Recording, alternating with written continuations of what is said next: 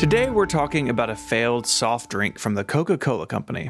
No, no, no. We did this already. Episode 60, New Coke. We've done it.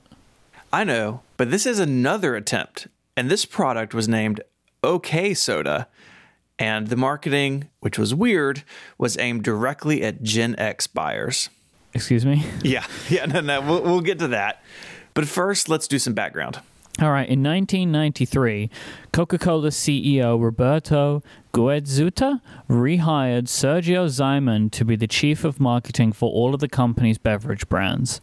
I say rehired because Zyman had been deeply involved in the new Coke marketing campaign. You should really go listen to that old episode, but in a nutshell, New Coke was brought out in 1985 as a straight up replacement to the classic Coca Cola recipe. They were trying to go against Pepsi, it was this whole thing.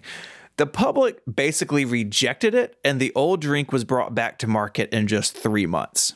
Overall, not great, and Zyman's returned ruffled and Zyman's return ruffled feathers within the company and raised some eyebrows in the wider industry. However, Zyman successfully updated the branding for Diet Coke and Coca Cola Classic and was given freedom to pursue new products with aggressive marketing.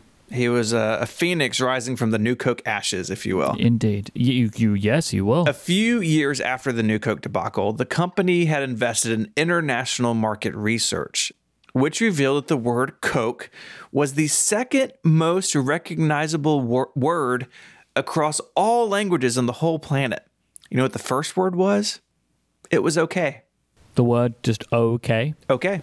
Zyman saw this and decided to create a soft drink to combine the power of Coca Cola and okay. He, he went as far as telling the company that he believed that this new drink would take at least 4% of the overall soda market.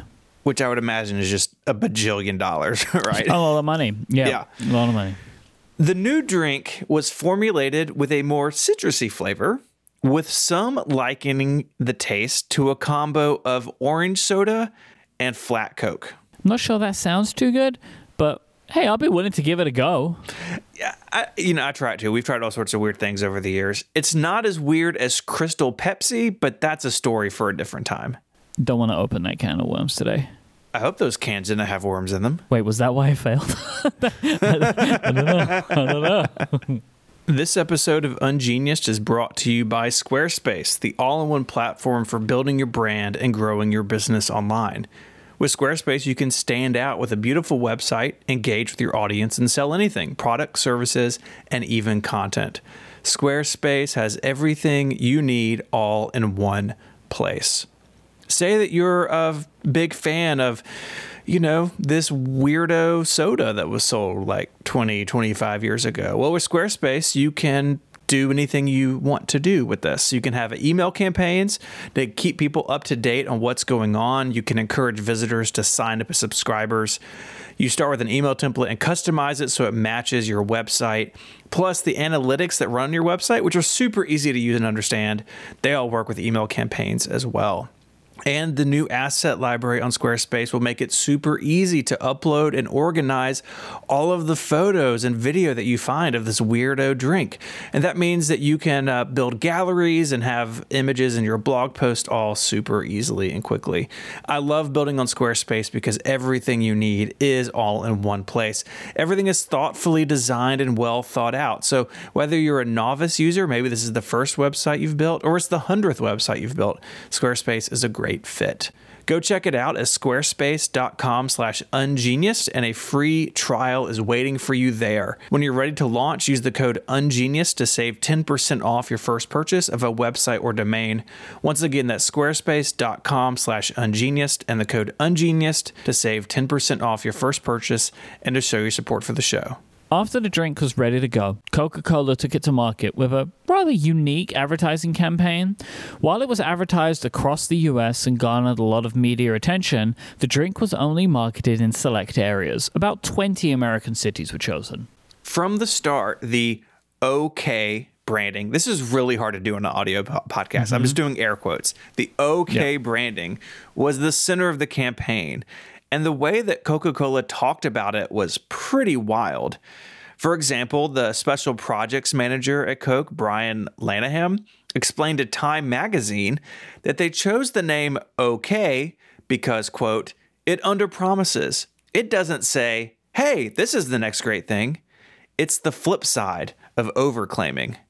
Tom Pirko, a Coca-Cola marketing consultant, told NPR, quote, People who are 19 years old are very accustomed to having been manipulated and knowing that they're manipulated.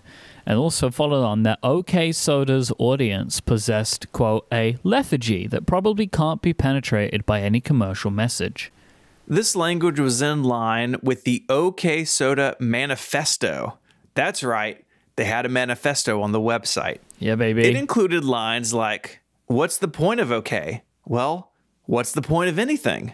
Second example OK Soda emphatically rejects anything that is not okay and fully supports anything that is. And lastly, and maybe my favorite, please wake up every morning knowing that things are going to be okay. Was this actually just emo coke?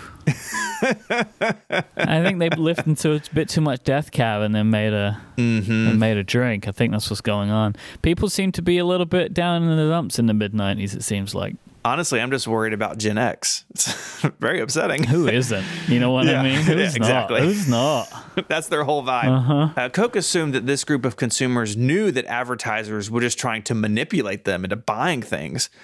So why not be transparent about it? It's certainly a vibe, as the younger kids would say. You know, it's a vibe. Yeah. Yeah. It was, what did he say? The flip side of overclaiming. Mm-hmm.